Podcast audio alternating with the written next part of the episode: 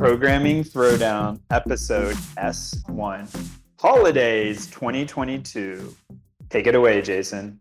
Hey, everybody. Um, this is our annual holiday episode. This is a, by far my favorite episode because it's a chance where we can chat with um, our listeners, uh, people who we're ultimately serving and, and, supporting. So, really looking forward to this.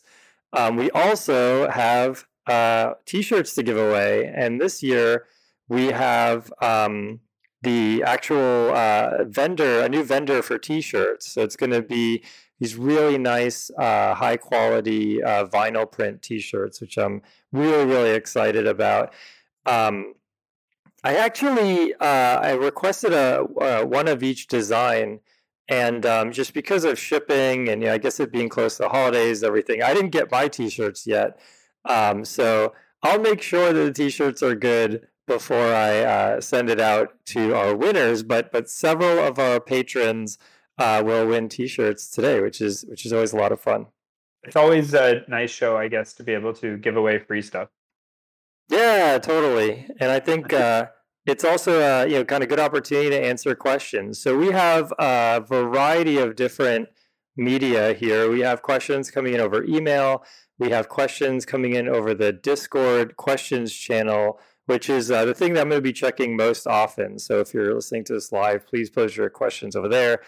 Um, and we also have some questions coming in on Patreon, uh, you know, DMs and, and, all of that. So, so really fun stuff. And we'll just kick it off with the first name in the list. Uh, as we always do, I uh, I'm not going to read out the full person's name. I just don't know. People have different um, um, you know tastes as far as privacy, as privacy yeah. and everything. Yeah. So so I'm going to say Paul S.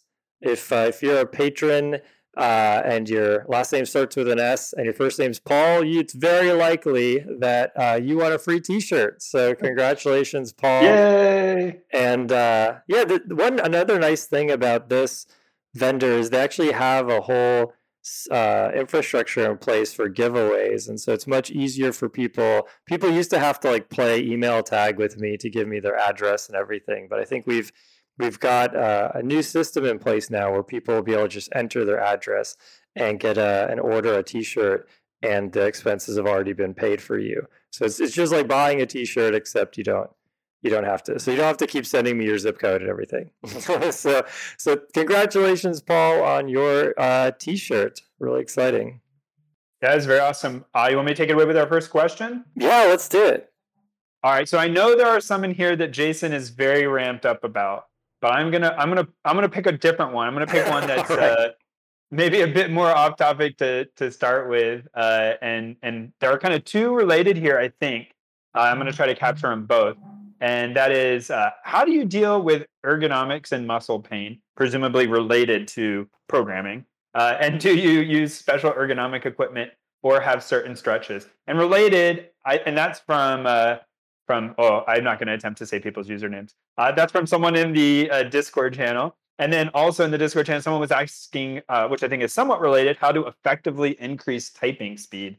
So um, i'll take that away first. You know i underestimated how nice it is to just have a, a, a really good adjustable office chair. And uh, i will say that like i definitely had a lot of back pain when i was using essentially crappy chairs and so uh, getting a chair that has like a lot of adjustability and then taking time to really fidget it in to how I want it to be um, was a big help. Also, like as cheesy as it sounds, doing exercise, you know, specifically like ab exercises helped me get rid of a lot of back pain, which is the thing that was killing me the most about sitting and programming all day. Uh, and then for the like wrist and uh, you know, kind of like finger finger stuff related to, to kind of typing, I think being efficient about what you do, and that's a whole, a whole topic, uh, and, and trying to limit sort of like keyboard to mouse movement is great.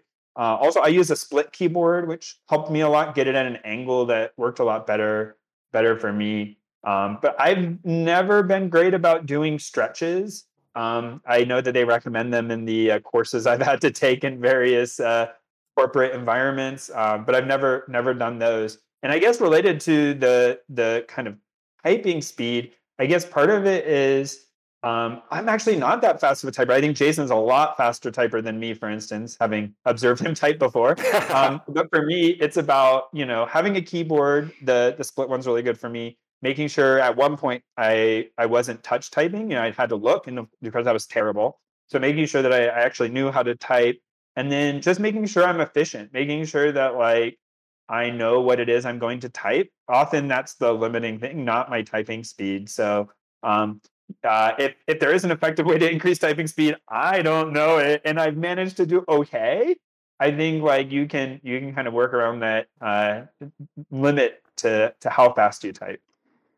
Yeah, totally. Yeah, I mean, I think Patrick touched on um, a lot of the points that I would touch as well. I think um, I actually stand. I don't have a. I, my desk goes up oh, wow. and down. I'm actually sitting now. I sit when I do the episodes. But that's really the only thing. I stand almost all the time.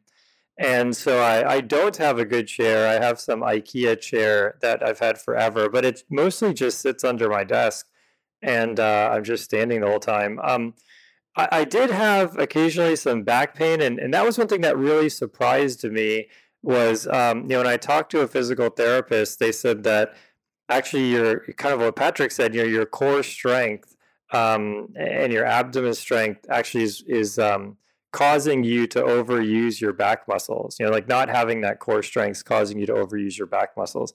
And so she suggested a bunch of core exercises, like um, you, know, you can be on a pull-up bar and try and bring your legs up, and, and all of these things. And that actually had a tremendous impact. And so um, it's it's one of these things that I would have never known on my own. I would have assumed if you have back pain, there's something wrong with your back. Um, but actually, the way that that uh, the solution that worked really well for me, and and um, yeah, I do try to you know do a variety of, of stretches and exercises, um, maybe about once or twice a week. Um, I also, I mean, this is uh, this is pretty geeky, but I, I have a lot of fun with it. I have um, uh, yeah, the Oculus VR, and um, I actually put on wrist weights and then play the VR games. And it kind of, you know, it triggers that competitiveness, right? Like you you don't want to get, you know, killed by the boss in the sword fighting game. Um, but now you're wearing these like uh, you know, two, three pound weights on each arm. So it makes it really hard. And if you can get through the Oculus video games with the weights on, um, um, that actually builds a lot of core strength. Um, that's probably the best thing I've found as far as uh, something that I want to do as a routine almost every day and, and get some exercise. Uh, as far as ergonomics, um, uh, I have a vertical uh, vertical mouse, which I really enjoy. Um, I've never really had wrist pain, so I, I, couldn't tell you how effective it is, but I actually do enjoy just just you know the way that a vertical mouse feels. Know, it'd be terrible for video games or something, but but uh, you know when you're working, you really don't need to be that um, Swift, right, with the mouse. And so the, vertical mouse just seems to feel a lot better. Um, I don't have a particularly fancy keyboard or anything like that. Um, so I guess the standing and the vertical mouse is is my are my sort of go tos. And whenever I go to a new place, a new company, I'll either bring a vertical mouse or I'll ask them to buy one um, and and uh, try and get some kind of standing situation. And then what about typing speed? Do you think that's important? Do you have any tips for increasing your typing speed? Oh yeah, you know, I had uh my typing speed got way better when I started playing those massively multiplayer text games. So it's like uh you'd have to type like east to go east or I mean some of them you'd map to macros, but then you'd type like, you know, cast fireball and all this stuff. And and they're actually like PvP. So it's like if you could if if you couldn't cast a fireball, then uh, someone like killed you and took all your equipment. so my typing speed got way higher. Um, but yeah, I think Patrick's totally right. You know, your typing speed uh, probably doesn't matter that much. Uh, if you do want to improve it, I think there's you know a lot of these games um, you know a really good way to do that. Uh, at least for me, you know, I think you know it brings it that kind of competitive spirit. Um, but I wouldn't feel compelled to improve typing speed. You know, if, if your goal is to be a great engineer, um, you know, that is that is a, a, very very loosely aligned with that. I mean, there's other things that you can do, and you know, we've talked about a ton of them on, on previous shows that that would uh, that would be better for for that. Um, but if you know if you do want to type faster, you know it's a it's a good skill to have. Um, I think a lot of these games are a good way to do it. Um, cool. So uh, we'll jump to. I'm actually just. Uh, I'll go top top to the to bottom here. Um, what are your thoughts on GPT three taking over? There's actually a bunch of uh, questions along the lines of what do we think about GitHub Copilot, GPT three, um, and and some of these kind of um, AI uh, coding uh, assistant tools. Um, I have to admit I haven't used any of them, so I'm only going off of um, you know watching watching videos of other folks. Um, you know, I feel like if you're writing a lot of boilerplate code, then um, you're probably doing something wrong. Um, so, so in other words, if so, so yeah, I mean, if you ask Chat or if you ask uh, GPT three to you know build a website for you, it has no context of your code base. So it's going to build you know, an entire website and uh, it's not going to reuse anything. Um, I think that's going to be really the Achilles heel here is, is, you know, I think a lot of these demos are done in, in a, in a, like in a sandbox where you say, you know, I'm starting, you know, main.cc, right. And, you know, design, uh, uh, you know, a system to like return radar energy. And you know, I've seen some crazy videos but then, yeah, the problem is you have to put that in context of a much bigger system. And so you might ask Copilot to write something and and it writes a ton of stuff, but then someone else like could have done the whole thing in a function call because you know that's been implemented somewhere else. So so yeah, I would have to say I'm a little bit bearish on Copilot. Of course, maybe that's my own bias is like uh, not wanting to be put out of business or whatever. but, but yeah, I'm pretty bearish on it. I mean, I think there's other amazing uses and there's other questions about GPT that we'll talk about. But I feel like writing code uh, with GPT is, is maybe not the best use of it. Yeah, I guess my on, on that aspect of it, I am not particularly keen. I do think I would say more like the co-pilot sort of approach where let's just say it's like line suggestion and you know like a better auto suggest as the default thing. And we've had a, a episode about that as well. Um, i think those things can work. I think you can add a lot of i don't know this sounds bad. I'm going to be blasted for not being a, a general ai person. But i mean i think you can add a lot of heuristics to some of that and make sure you limit it to to really high quality suggestions that fit, like you're saying, Jason, the context, right? So, what is your next line going to be? You know, it's sort of like people for the first time getting really well done um, brace matching. Uh, it's just it's it's really useful, and I I totally think there will be some hinting systems that uh, we see in the short term that that work really well. But these long term, where like I just give a high level description and it just works. And I've never seen a lot of thought to, you know, these questions say, like, hey, do this really large code base, and then I want to make a change, you know, or I want to maintain it or change it to do this or that. And like, do they just rewrite everything? Like, are they able to go in and make insertions? Maybe I just not look deep enough. But I think like that's a big challenge. Like, you write your code, you need to check it for correctness, but you also need to kind of know how it works so you know how to fix it when it breaks. If you spend twice as long fixing that generated code as you would have writing it in the first place, it's not a super clear win to me. Um, people are talking about in the chat, but I, I think that's something that I saw recently discussed, and we were talking about it on my my work team was uh, like in a programming interview uh, where you have a technical interview and they're asked a question my joke was like your question's kind of bad if uh, it can be completely solved in a correct manner by one of these bots right now, at least, uh, and you can't tell that it wasn't done by the person.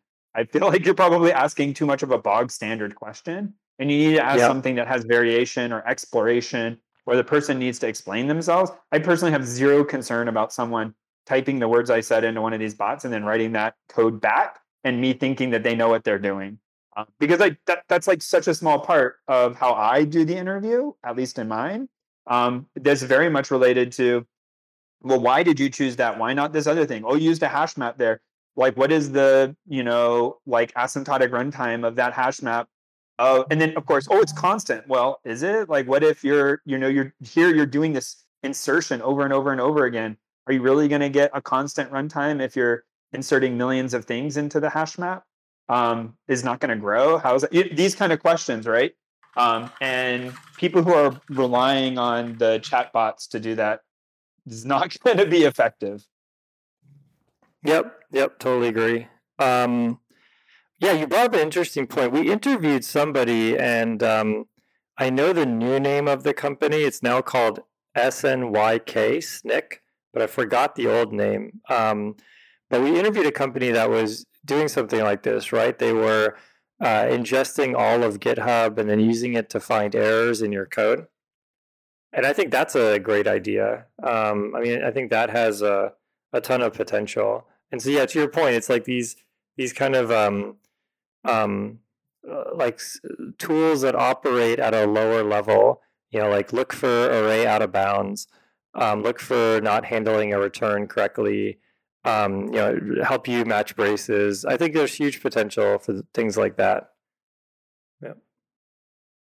I think it was called Deep Code, but I'm totally drawing a blank.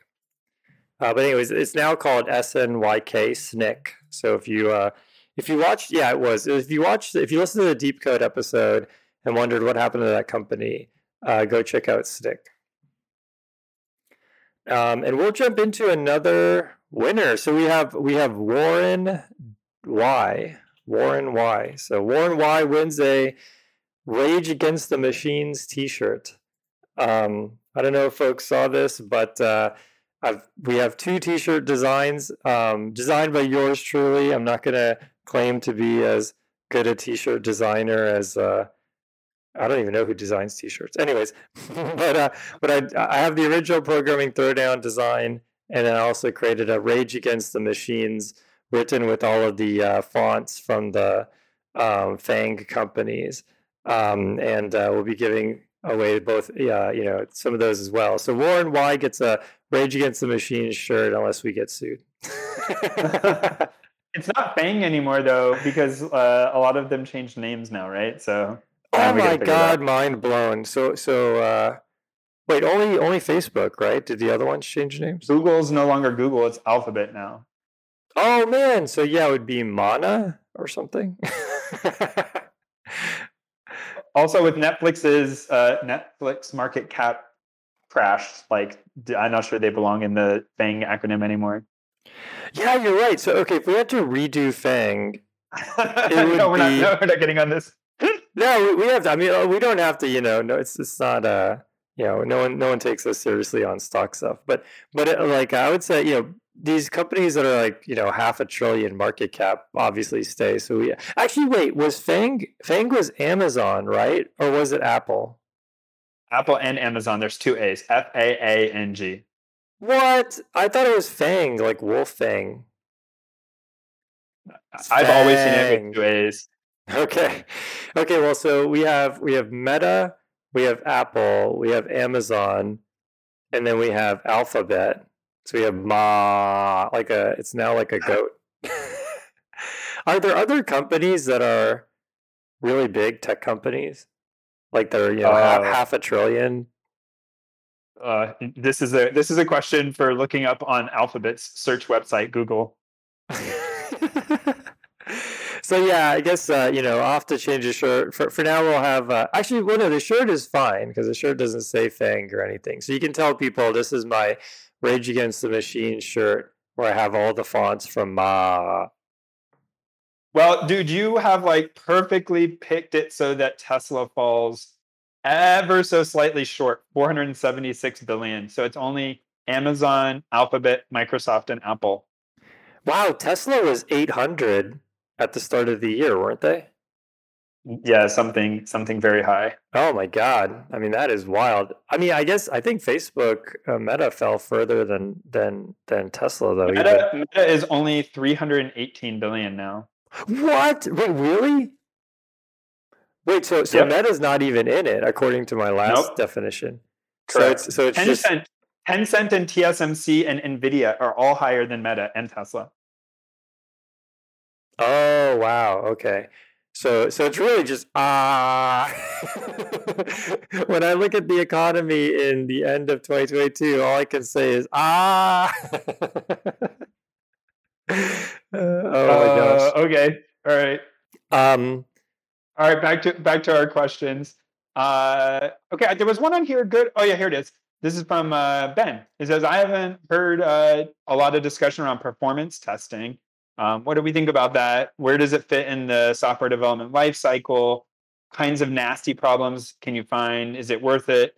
Uh, and is this a skill that a software, an average software, a typical software engineer should have, or defer to experts? Um, this is one of those. Uh, oh, I don't know the right like cliche phrase for it, but um, it's one of those things where everyone loves to just go early optimization is the root of all evil. Don't don't optimize your code. Uh, I think the like real world answer is it's more uh, nuanced than that. And I think to me, if you're going to perform optimization or you're going to try to write efficient code and you don't have some some kind of performance testing in mind, I don't know. I, I want to make strong comments, but I'll, I'll refrain from saying that it's not worth it. I'll say that you should generally have an idea on how you would measure um, performance if you're going to try to uh, optimize something or improve something. And I will say that I, in my coding, try to strike a reasonable balance. Um, if if the optimization is going to be very very difficult and involved and make the co- code hard to read, and I'm not sure it's going to work, then you're almost always better off not doing it. But that being said, if you're building something from the outset that you can tell is going to break not at 10 million users as an example, but at 100 users or 1,000 users, that's kind of a problem, right? Like if if you have a reasonable expectation, you're going to get more than that. And so I've seen people build something that fell over well within the sort of first expected amount of work it would need to do. Then they rewrote it to barely pass that, only for it to fail over again when you know you had a 50% increase in the throughput needs. Uh, and so I think you can get into this problem where you're in a loop of barely making it work for the load you have, barely improving, barely improving, and you end up, you know, just really trying to incrementally improve something that needs to be kind of thought again from the ground up. But on the other hand, I have also seen people take tons and tons of time to build a very beautiful, well optimized system that never got finished or never saw the light of day because they just took too long or, or misjudged. So you got to have some balance in there. But I will say that I do think every I, in my experience, every engineer at some point, software engineer, needs to know how to approach timing and measuring the performance of some code, what the uh, kind of underlying system impacts are into the measures of those performance. And I've worked with people that went and did what they thought was performance measurement and came back and effectively all they were measuring was noise. There was the the signal they were looking for. They weren't testing it in a way that was going to give them the answer they want. Um, and I think it's something that you don't have to be understanding of all parts of the system and a you know amazing that's your one and only special skill. Like there are people like that. But i do think everyone needs like some minimum competency in being able to assess how their code uh, runtime looks and the performance of it. Yeah that makes a lot of sense. Um, so ben I have experience with performance testing. Performance testing is a type of testing that is conducted to evaluate the performance of a system or application under a given workload, and then the rest of the chat, and then the rest of the chat GPT. no, I, I uh, so yeah, Patrick is definitely the key person. I, I, don't have a lot of experience with this. I will tell you a really funny horror story though. Um, you know, people like. Uh, assume when they come to Google that, you know, all the code they see is going to be amazing and everyone's going to know how to write in every language and, and all of that. Not true. I mean, it's just normal people, right? And so I was in the AI org and we had to stand up a website for like a dashboard to show the results of, of the model. So people who are using our model would would have something to to look at to see if it's getting better or worse. Um, and the dashboard took maybe like two minutes to re- when you hit the refresh button. I mean, maybe like anywhere from 60 to 120 seconds for the dashboard to go from, you know, oh. I type in a URL to I see the result. And, um, and uh, you know, we just figured it was, you know, you know, someone like we were just pulling a lot of data. Like when it pulled up, there was tons of data and tables and everything. And so natural thing was like, oh, there's all this HTML and we had to go and fetch all this data. So I, I finally, you know, I, I said, okay, let's let's you know, we had a fix it week. For people who don't know what that is, that's a week where you you know pause all of your objectives and you just focus on making the code better.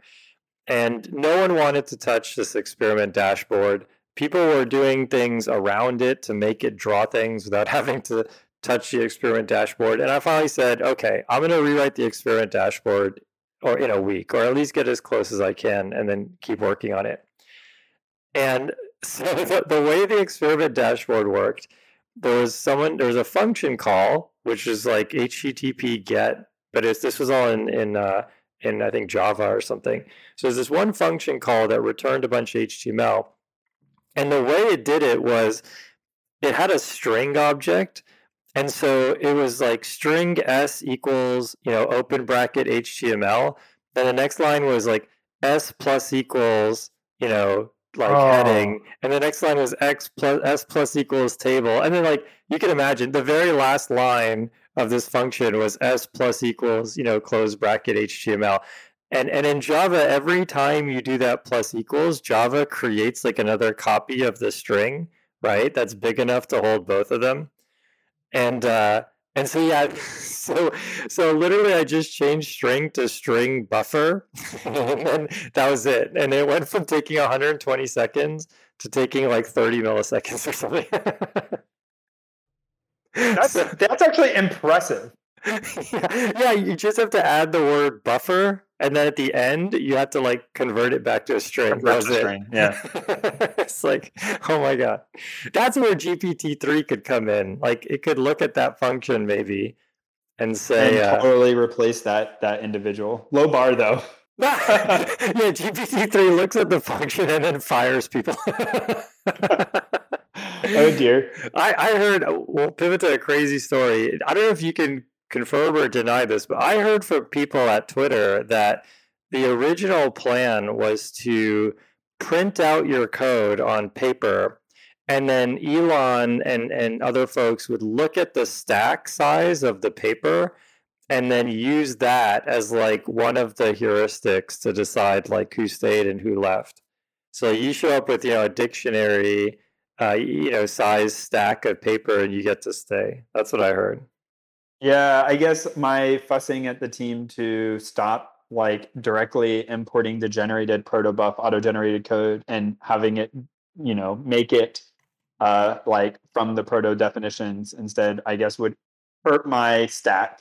I should have just left all the auto-generated code in. yeah, can you imagine? So you you know, you imagine you have this like line of people and this person is, you know, walking down the line and all of a sudden this one person has a six foot high stack of paper and it's like yeah i'm, I'm responsible for protobuf it's, like, it's like you wasted uh, you wasted uh, you know six feet of paper. You're fired anyways. Uh, that's too much. It, it like overflowed. The int overflowed and now you're at negative Oh my gosh. Um, I mean, I, let me just say, you know, I feel like compelled to just put a disclaimer. I mean, it's terrible when, when what's happening at Twitter and folks getting laid off and everything. So I mean, but I feel like it's you know you have to be able to make fun of of everything. So so uh, um, yeah. So yeah, I do feel for those folks. Not trying to trivialize it, but a good joke is a good joke. Um. All right, so we have um let's see, going down the list here. Someone asked, um, what kind of disruption to Google and Stack Overflow will ChatGPT have to uh, to the search industry? That's an interesting question. Have you thought about that, Patrick? It has huge implications. Ooh, I it, it, does it fall? uh, Is this just mean like in general? Uh, I don't know. want to say like spam, like people putting up wrong answers or, or overwhelming, creating like fake content pages. Is that what they're asking, or they're meaning like doing something better? Like rather than giving you a website result in Google, they would like on demand generate it. Well, like for example, uh, let's say you go on Stack Overflow and you ask a question like, uh, you know, um, like how do I sort a list in Python or something. So someone who wants the Stack Overflow, you know, uh, uh, virtual points or whatever, we'll just yeah. put that in a chat GPT, you know, post the answer and then, you know, if they're right more than they're wrong, they end up with like positive karma and they could just basically have this infinite karma generator. Yeah, I mean, I think like anything, th- this is just a general like bad review problem like what i guess my question there would be what do do we eventually need to share the economic costs of running chat gpt like it costs money to run it. If everyone's just doing that and it's very expensive to run it becomes like not that much different than you know hire outsourcing people to do the same thing. So it's this like uh, not to make it about economics like what is the reason for someone to do that? Like can you change the economics such that it's there's like no reason for them to do that? Um it is unfortunate like to have the deluge of stuff. People could just write bad answers today. I've thought a ton about it. I i feel like it will be challenging but i i, I feel like there will be solutions to it.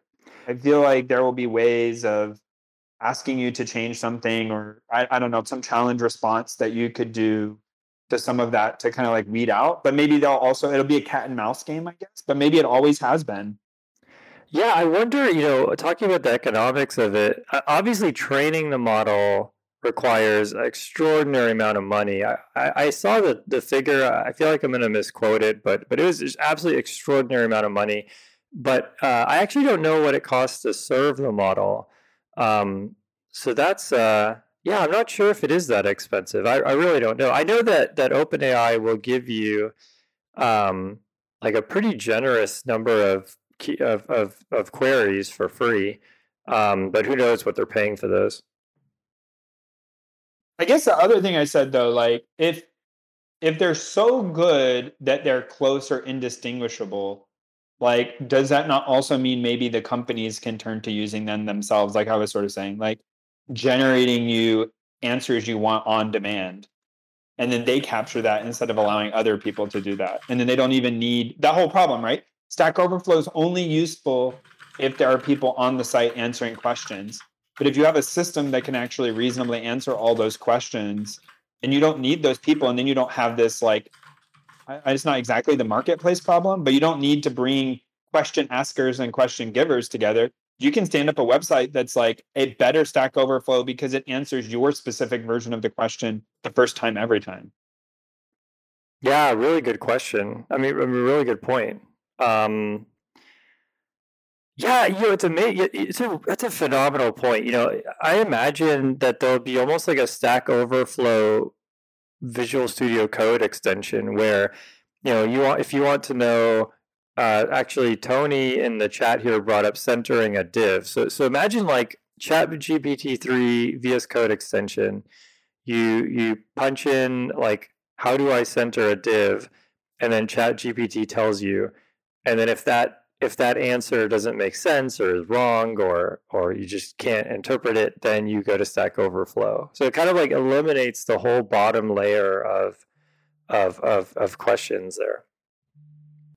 I actually I had a riddle that I remember from grade school, and I asked ChatGPT three, and it got it right. Um, so so I'll ask you, Patrick. Here, Turing oh, test. Oh no, is no, Patrick no. better oh, gosh. than GPT three?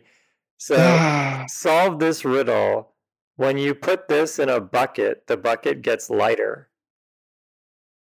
It's not. Is, this word for like emptiness? Uh, when you put this in the a hole.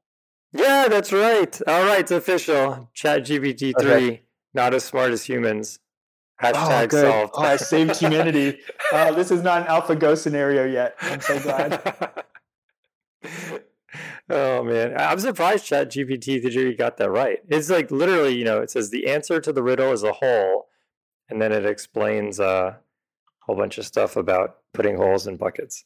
Um, I think it's I, it, it'll be interesting. You know, a lot of uh, maybe I don't want to say bad has come out of the internet, but the amount of like machine learning input to be able to get to this point by basically just feeding it everything that's on the internet is crazy to me. Yeah, exactly. Um, one second here. Um, there we go. Cool.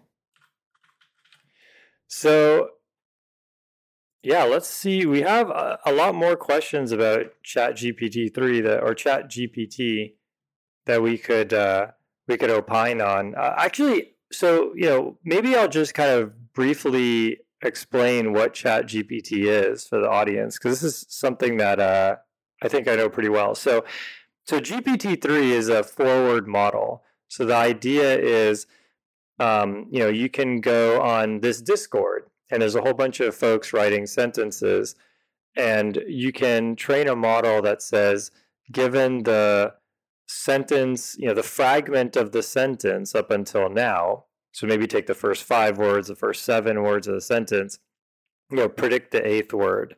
Or maybe say, you know, given the first five words, predict the next five words, right?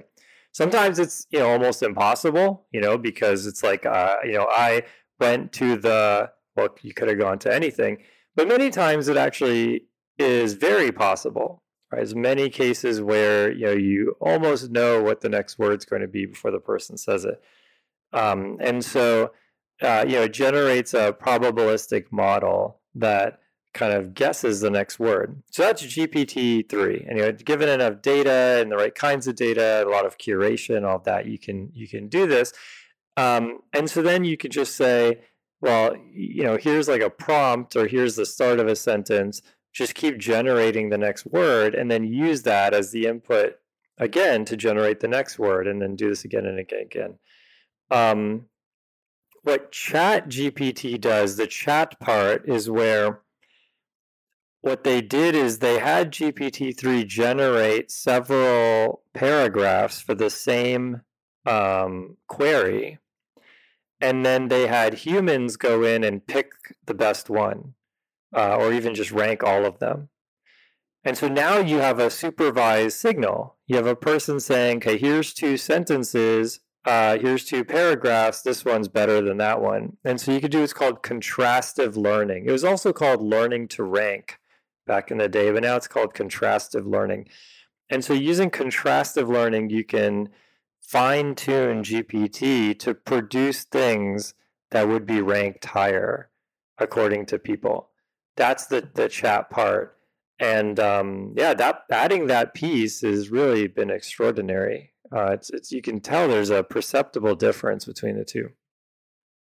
I think it's yeah, like that fundamental way of trying to generate the next. I guess it's really interesting. How much of the problem is finding the framework or the framing of how to sort of like set up things so that they work that way, and how much of it is just like sizing or technology in the sort of like machine learning training itself? Yeah, it's a good question. I mean, I think that that the techniques here are not that advanced. I think the hard part of GPT and Chat GPT, there's several pillars here. One is it's really difficult to do this at scale right? The scale, the cost, and all the complexity of that, and being able to iterate. I mean, GPT 3 is not literally the third iteration of GPT. I mean, they've done thousands and thousands of tests, right? And so being able to do that at scale is hard. Um, the data curation is really hard. I mean, I think that's the secret sauce. I think a lot of people take for granted, they think that, oh, I'll just download Wikipedia. And, you know, if I had enough time and energy, and, and electrons, I could just train it. But I think they did an extraordinary amount of curation. I think there's all sorts of linguistic curation going on before the training starts. Um, and then now you have all of the human labeling that they've done to do that last step that, that I referred to. That's also extremely expensive. So um, Um, so yeah, I think that that that's actually where all the complexity is here. I mean, there's other things like AlphaGo where it's complex in different ways, but here actually the algorithm I think is relatively straightforward. And what do you think about the like? You see it headlined everywhere, like jailbreak for which I didn't understand what they were saying at first. Like I did, I had to kind of like look and like, oh, okay, I know what they're saying. Like basically, people putting in guardrails or safeguards, like, oh, if we're doing image generation, we don't want real humans, or we don't want nudity, or we don't want people talking about racist themes. And so, trying to put in what amounts to like the model itself knows how to do those things, um, and so you need to kind of tell it not to at the end. Like, what are your thoughts about that? Like, is that just a losing battle for them to kind of approach it that way? Yeah, it's a good question. So the thing about ChatGPT is they, um, you know, they have that really powerful supervised layer at the top. And and one thing that that's really important is the top layer, the layer that's closest to the output, has like a massively outsized impact. So, for example, look at MKL, which is um, oh, I forgot what it stands for. I think it's a multi-kernel layer. But anyways, it's um, basically MKL is where you have a, a deep network, right? You have some neural network, but the very end, the, the last layer, use what's called a Gaussian process, which is a very computationally expensive uh, process. Um, um, so you, you, couldn't you couldn't do it in the whole network, but you just do it at the end, and that by itself is really powerful. It's able to affect because it's back propagation, right? Doing something at the end, you're able to back propagate your signal all the way to to the back. So, um, so yeah, I mean, if you look at ChatGPT, by putting the supervised signal at the end, ChatGPT ends up being just very very good at um, sort of like dodging questions that it doesn't want to answer, saying certain things are are are um, you know um, like not okay to talk about, and kind of like always trying to like steer the conversation in certain directions. It has almost like an uncannily you know, human like pol- pol- politician political like politician like ability to be able to do that. Now that's all the the supervision. Um, and yeah, I think what they showed is that I, I mean you can actually uh, I've seen you know Twitter posts and stuff of people kind of tricking it um, to talk about uh, taboo topics and things along those lines.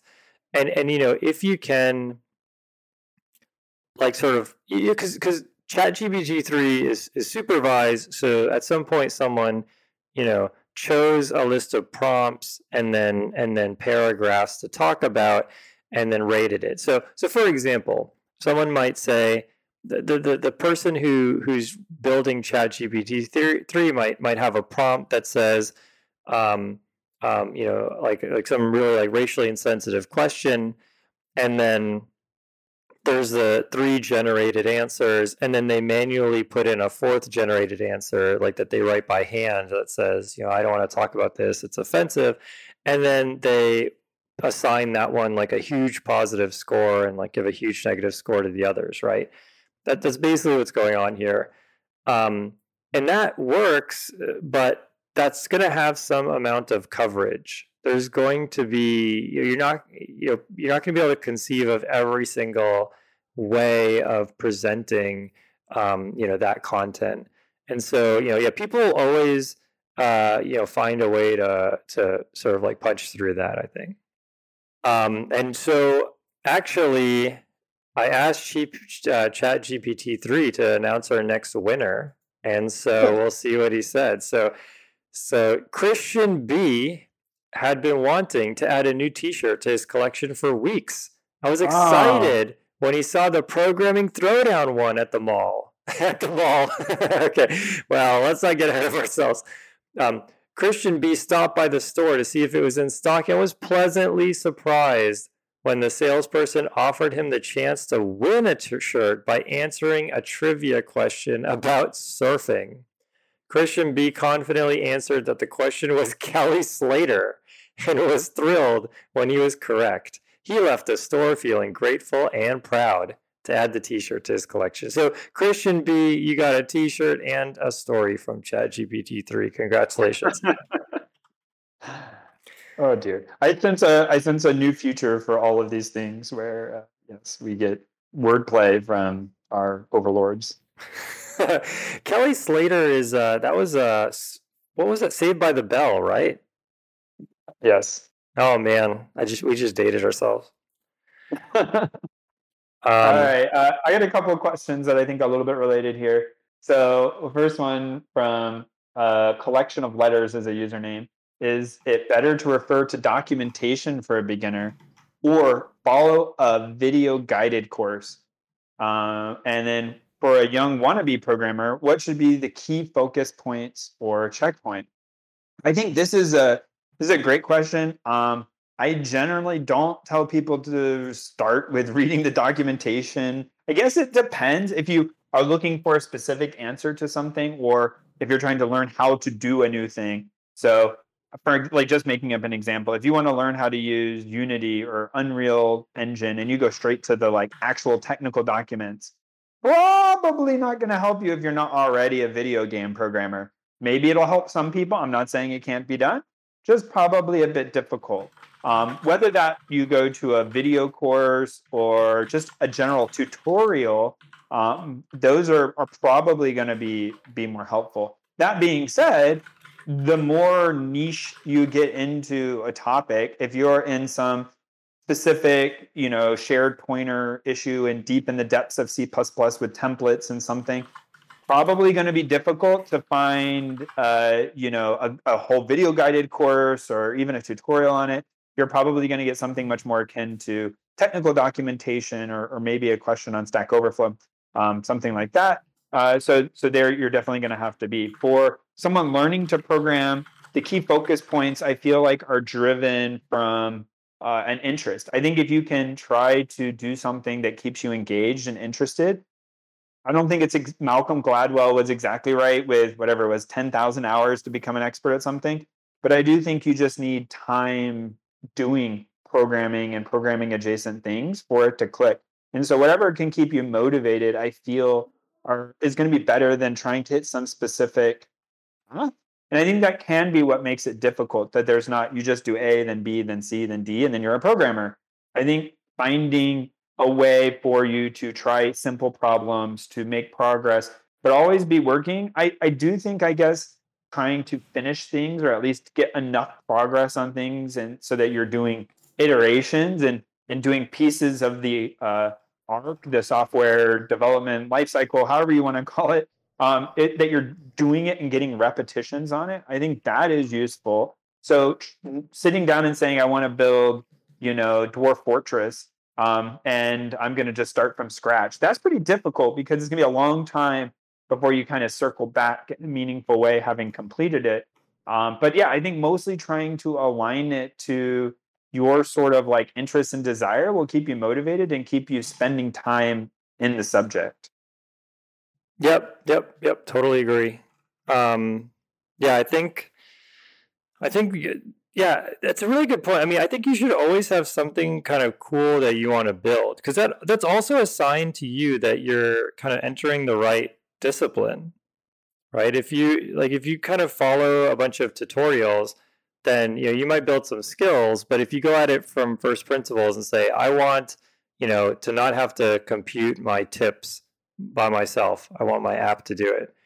Um, then then uh, um, you know, if, if like you kind of exercising, you know, the right muscles to turn that into something real and then getting that feeling at the end, that that's going to kind of tell you a lot more about your connection to the discipline. Cool. So yeah, I have an email question that I'll, that we'll get to, but first, let's announce another winner since we're running a little bit low on time. Um, so I hopefully I can say this right. So the first name is Z E H, and the last name starts with an F. So Ze I'm assuming that's Ze.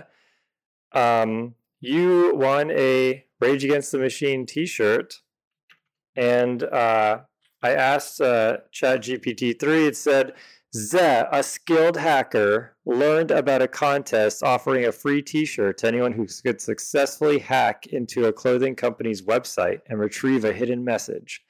After several hours." Ze found a way in and located the message, sending it back to the company as proof of his hack. The company thanked him and offered him the free t shirt as promised, which Zet eagerly accepted and wore with pride. Congratulations, Zet, on your t shirt. I look forward to the future when people get their uh, little narrative stories on the t shirt that they win. Oh man! Okay, next year we got it. That's actually a Uh, great idea. You know, connect Chat GPT to like CafePress or something. I mean, eh, we get a lot of Christmas cards. I guess maybe this is an old person thing, but like you get a lot of Christmas cards from people you've met over the years, from family, whatever, and they always include a little story. I think I'm just going to get Chat GPT to write my story next year. Yeah, Just like I have these kids, they generally were good, they're in school, and I have a wife. Like, make a letter. That'd be amazing if it could lay out the photos and everything too. Oh, I'll just generate the photos. They don't need to be real. Oh yeah, it doesn't have to be. That doesn't have to be our family. I mean, who cares? uh, related to the previous question, this one was good. Uh, and then and then maybe we could do another email one. Uh, coding books that were great, but pro- but time proved them wrong. That's an awesome question. I tried really hard to think about one here in the last few minutes. I didn't come up with any. There have to be some like pretty like funny ones from you know 20 years ago, 30 years ago, right? Like oh, we have to be careful because computers only have kilobytes of memory, and you know, we, we some, something right. Just all the classic m- misunderstanding the exponential growth.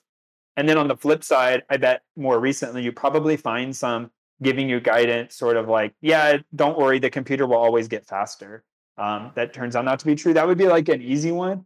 I'm trying to think of there are probably like dead methodologies as well, or like dead programming languages or languages that didn't really go anywhere that people thought were going to be really hot for a while.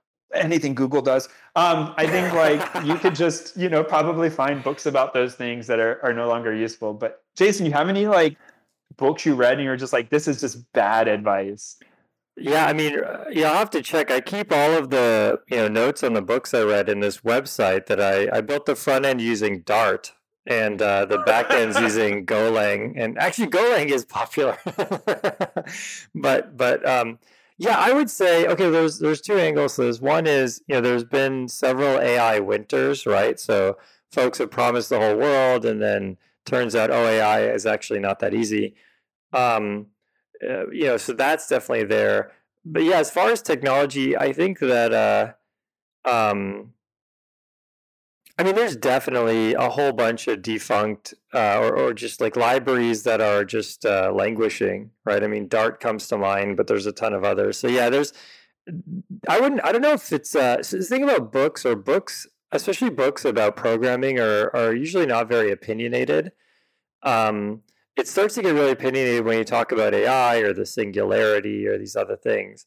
Um, but yeah, I mean, I would say you know, th- there's probably been just like huge volumes about how to how to code in Dart or how to write in you know some language that never really took off.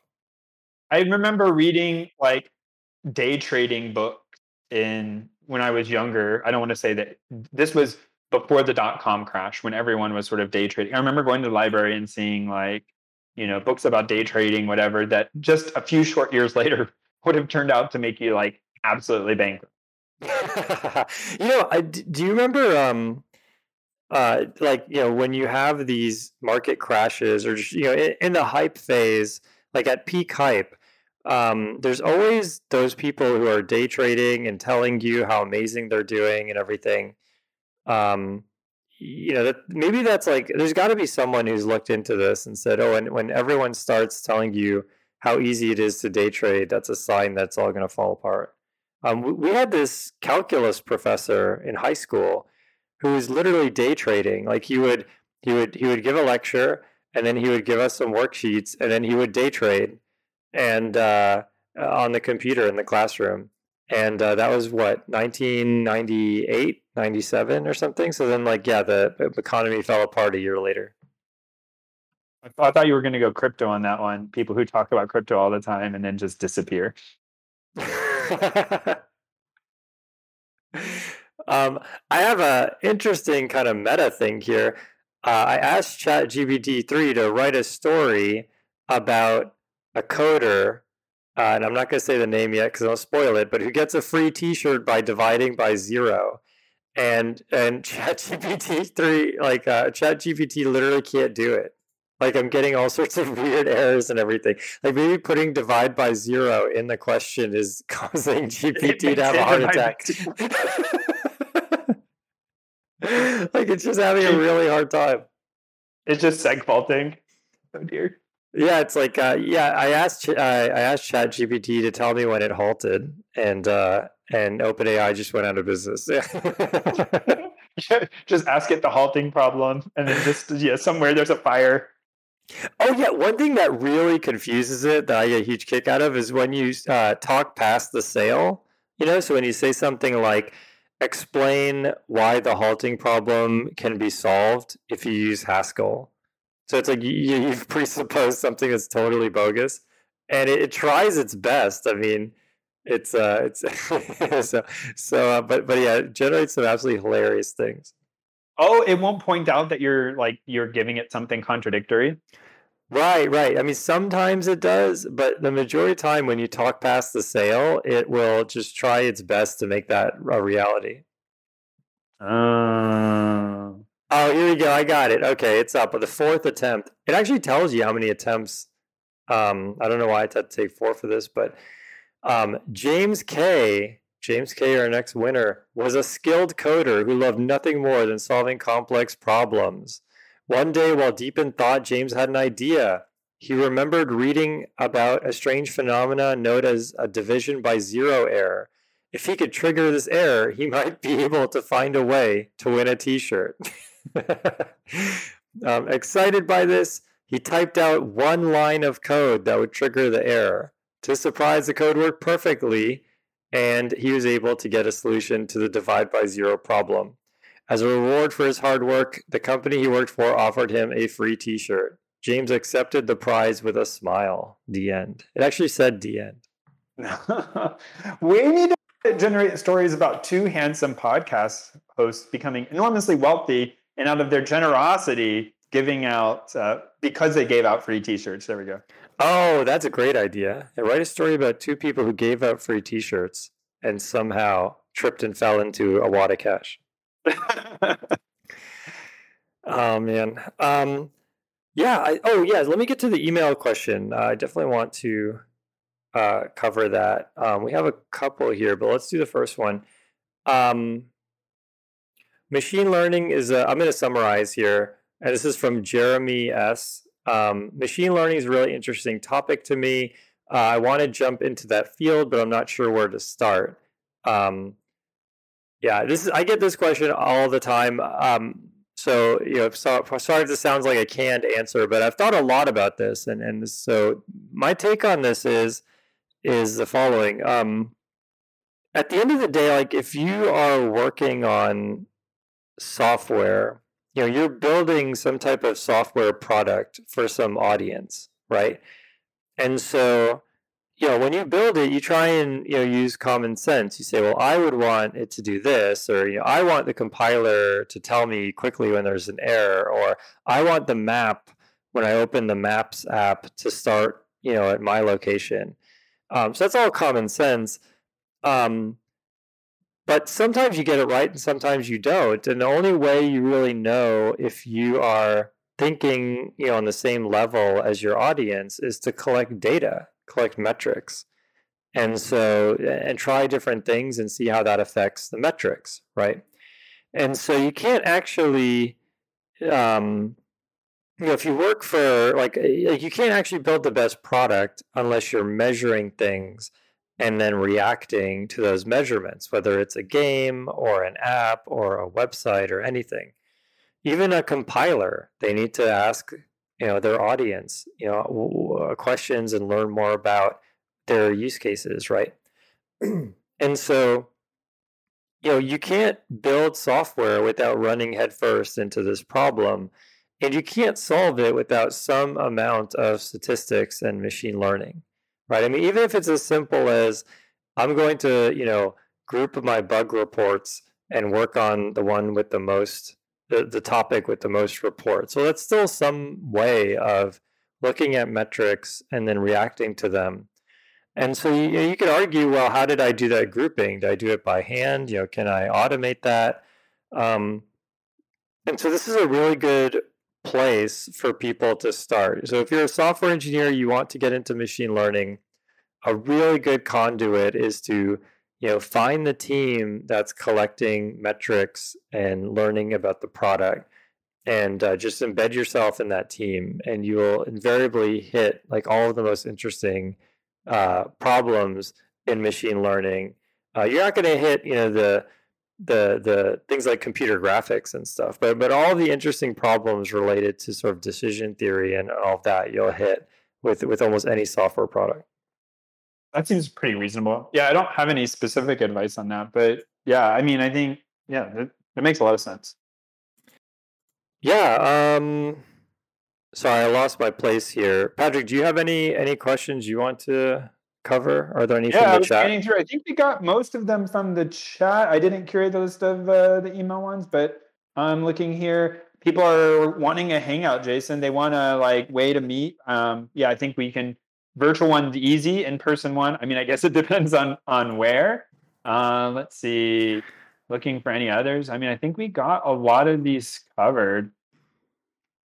Yeah, I'm. Uh, um, so I'm terrible at email. So I apologize if I lost your question. Just uh, either uh, post in the chat and the questions channel on Discord, and we'll we'll make it up to you. But uh, yeah, for some reason I thought I had a second one. I actually it's gone somewhere else. But uh, um, but yeah, this was awesome. I mean, we covered a lot of good content. Let me do. Let's do the final uh, sixth T-shirt. So. Um, what should we have this person do, Patrick? To get their T-shirt. Oh. Uh, is this the last one? This is the last one. Have them give an amazing outro to a podcast. Oh, that is a great idea. We're gonna make it very unhappy. there we go. All right. Well, ChatGPT is kind of thinking about that. Um, maybe we should do some predictions. Oh, actually, so last year, if I remember correctly, I wonder if we have it in our notes. But last year, you know, I remember one prediction that you made that really stood out was Uh-oh. that uh, you felt like uh, you know space space was going to be kind of like a big motif for the year, and I think you you kind of got that right. Um, you know, I think that like I personally got really into SpaceX and and all of that. I mean, I got in you know really into the hype there. Yeah, there have been like a crazy number of launches this year. Like, I mean, I think I was hoping Starship, but it, they have some regulatory things. There have been a crazy number of launches. The SpinLaunch team had a pretty cool test. A number of other uh, projects have marched forward. I think it's one of those like pretty awesome things that continues to move. I don't think we're there yet. Look at the like Starlink became kind of a big thing this year, right? And we saw right. that a bit with stuff that happened in Ukraine, and people started to see that this is a pretty transformative thing. And this is like already up and running. This is like not a one time going to be there, it's there now. Yeah, totally. I mean, one thing I said, I, I know I'm cherry picking the things that uh, that had the most consequence or were most correct on. So you know, I totally understand. But but one thing that I talked about a lot last year for predictions for next year was uh, that education was going to just like radically change. And um, I actually predicted that they would privatize scholarships. I mean, I was, you know, for, for, and I don't know if my prediction was spanned a year or not, but, but, but uh, looking at what happened there, I mean, a number of things did happen along those lines. So, one, you know, college enrollment uh, has completely tanked. So so so people are, are just not going to college at the same rate. So that's a seismic event. Um, there was a whole effort around student loan forgiveness that I think it fell through at some point, but it was in the zeitgeist for a while. Back in the courts, yeah. Yeah. Oh, that's right. Yeah, the court disputed it. Yeah, but it was in the zeitgeist for a while, and and it does seem like I do think that my prediction is going to come true eventually. That that you know, there's going to be some type of privatization of higher education, like, like to a much greater degree. It's going to be like a, a seismic shift towards privatization. Um, so, so yeah, I think we're marching towards something there. Are you gonna make new ones? I think I'm gonna be boring and just stick with like space being like a huge thing this next year. But uh, maybe you have some uh, a more interesting take. Something Yeah, that no. uh, you think's gonna change. I think that uh, um, I think that the same predictions are just continuing to play out. Oh, okay. I do think that. I mean, this is not anything mind blowing, but I do think there'll be some type of economic collapse in 2023. I mean, everyone's kind of Oh no. saying that, but I mean, what, what's your take on that? I mean, do you go with the flow on that, or do you think it's it's people are being too bearish? I mean, look, everyone's saying, "Oh, they knew, they knew." People at work saying they knew. I mean, to be fair, people have been saying there would be something like that or this for however long. I heard some discussion with I'm gonna I don't I don't know the name now of the person, but I was uh, I was an econ- economist, and they were saying what they think, and it was I thought was a good take on it. If you look at times that were most similar to now, um, with this like steady march in inflation, Fed raising the rate in the United States, stuff we see around the globe. This has kind of happened to us before, and it turns out it's just really boring. You just end up with a really slow slide down and then a really slow recovery that we're used to in the last 30 years, like bubbles and pops and crashes and then V-shaped recoveries, um, or things at least happening one side or the other very, very quickly. Um, but I think their their take was like this is something that will probably play out over like a decade. So when you have like a, a U-shaped thing that has like it does have a minima, but you don't feel it so strongly when it's U-shaped and not V-shaped, right? And so y- this may play out over the next, you know, sliding down the next two, three, four years. Um, you'll start to get mixed things. Some things will start to stabilize, some things will get worse. Then you'll start to see a few things getting better, less things getting worse, more things stable. And then eventually things will tip back up and we'll be in a recovery, but you won't be able to know it. You won't know it till later. Um, and I, I feel like that's probably a, a reasonable guess about what's going to happen. Yeah, that makes sense. I mean, thinking back to 2008, um, 2008, there was definitely like a crash that spanned over months, right? I mean, I'm trying to, struggling to remember, but I do remember there was like, like most Yeah, of the value. better part of a year. Yeah, because it was like Lehman Brothers and all that stuff. Like it all just kind of fell apart. And yeah, maybe 10 to 12 months, maybe even less than that. And then you're right, the recovery really took maybe what, four or five years or so. I, I do remember there was a period, maybe it was like 2010 or 2011, where I just felt like the economy has been bad for so long. It's like you almost, I started to forget what it was like to have a good economy. oh, um, all right, so um, we asked Zhu. Zhu is our last winner. Congratulations. It's XU, so I'm sorry if I'm butchering that, but I believe it's Zhu. Uh, Zhu L um, is our is our last winner, and we asked him to, we asked ChatGPT to write an outro of the podcast. So here we go. Zhu is a big fan of the podcast Programming Throwdown, and he loved listening to the latest episodes when they were released. One day, while listening to the latest episode, Zhu had an idea for an outro that he thought would leave a lasting impression on the listeners. And here's Zhu's outro. outro. Thank you I'm for nervous. tuning. yeah, I'm, I'm literally reading this on the fly, so you know, help us here. But um, thank you for tuning into this episode of Programming Throwdown. We hope you enjoyed the discussion and found it helpful. If you have any comments or suggestions for future episodes, please don't hesitate to reach out to us. We always welcome feedback from our listeners. Thanks for listening. Um, as a token of appreciation, the hosts offered you a free T-shirt with the show's logo on it, which is actually exactly what we're doing, Zhu. So thank you so much. Well, it was amazing, but it was so yeah, it was so vanilla. Oh, it was good though.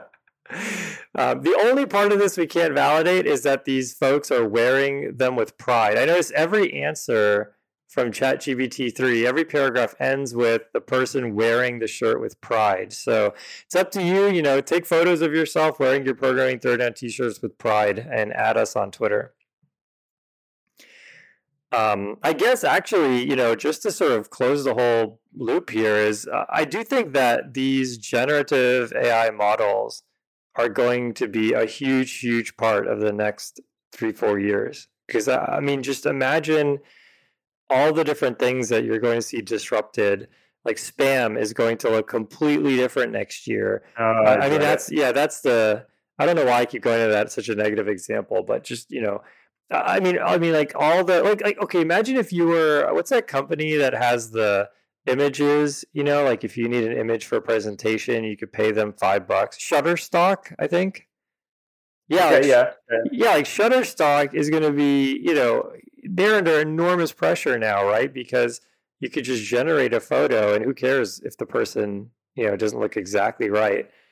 Um, so yeah, I think it's going to be just extraordinary what's going to happen. Oh, the other part of this is people are generating pictures and text, and it always starts with like very low level sensory things like pictures and text. But imagine if you could generate games or you could generate, um, like, imagine if you could, if your goal is to train a, uh, uh, like a police officer to decide who is at fault in like a traffic jam.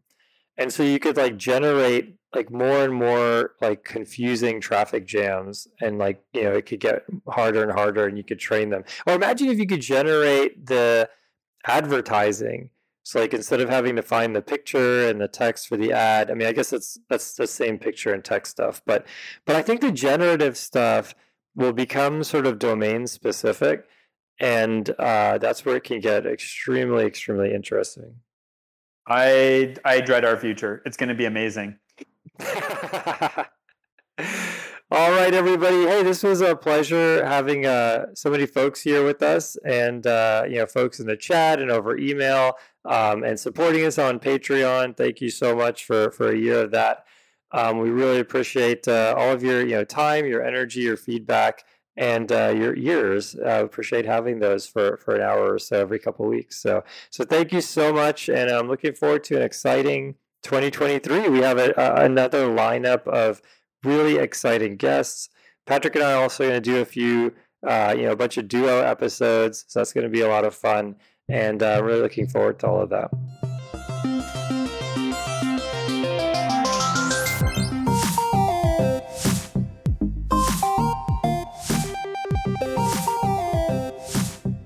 Music by Eric Barndollar.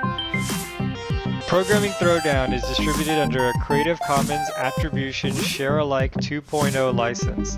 You're free to share, copy, distribute, transmit the work, to remix, adapt the work, but you must provide uh, attribution uh, to uh, Patrick and I, and uh, share alike in kind.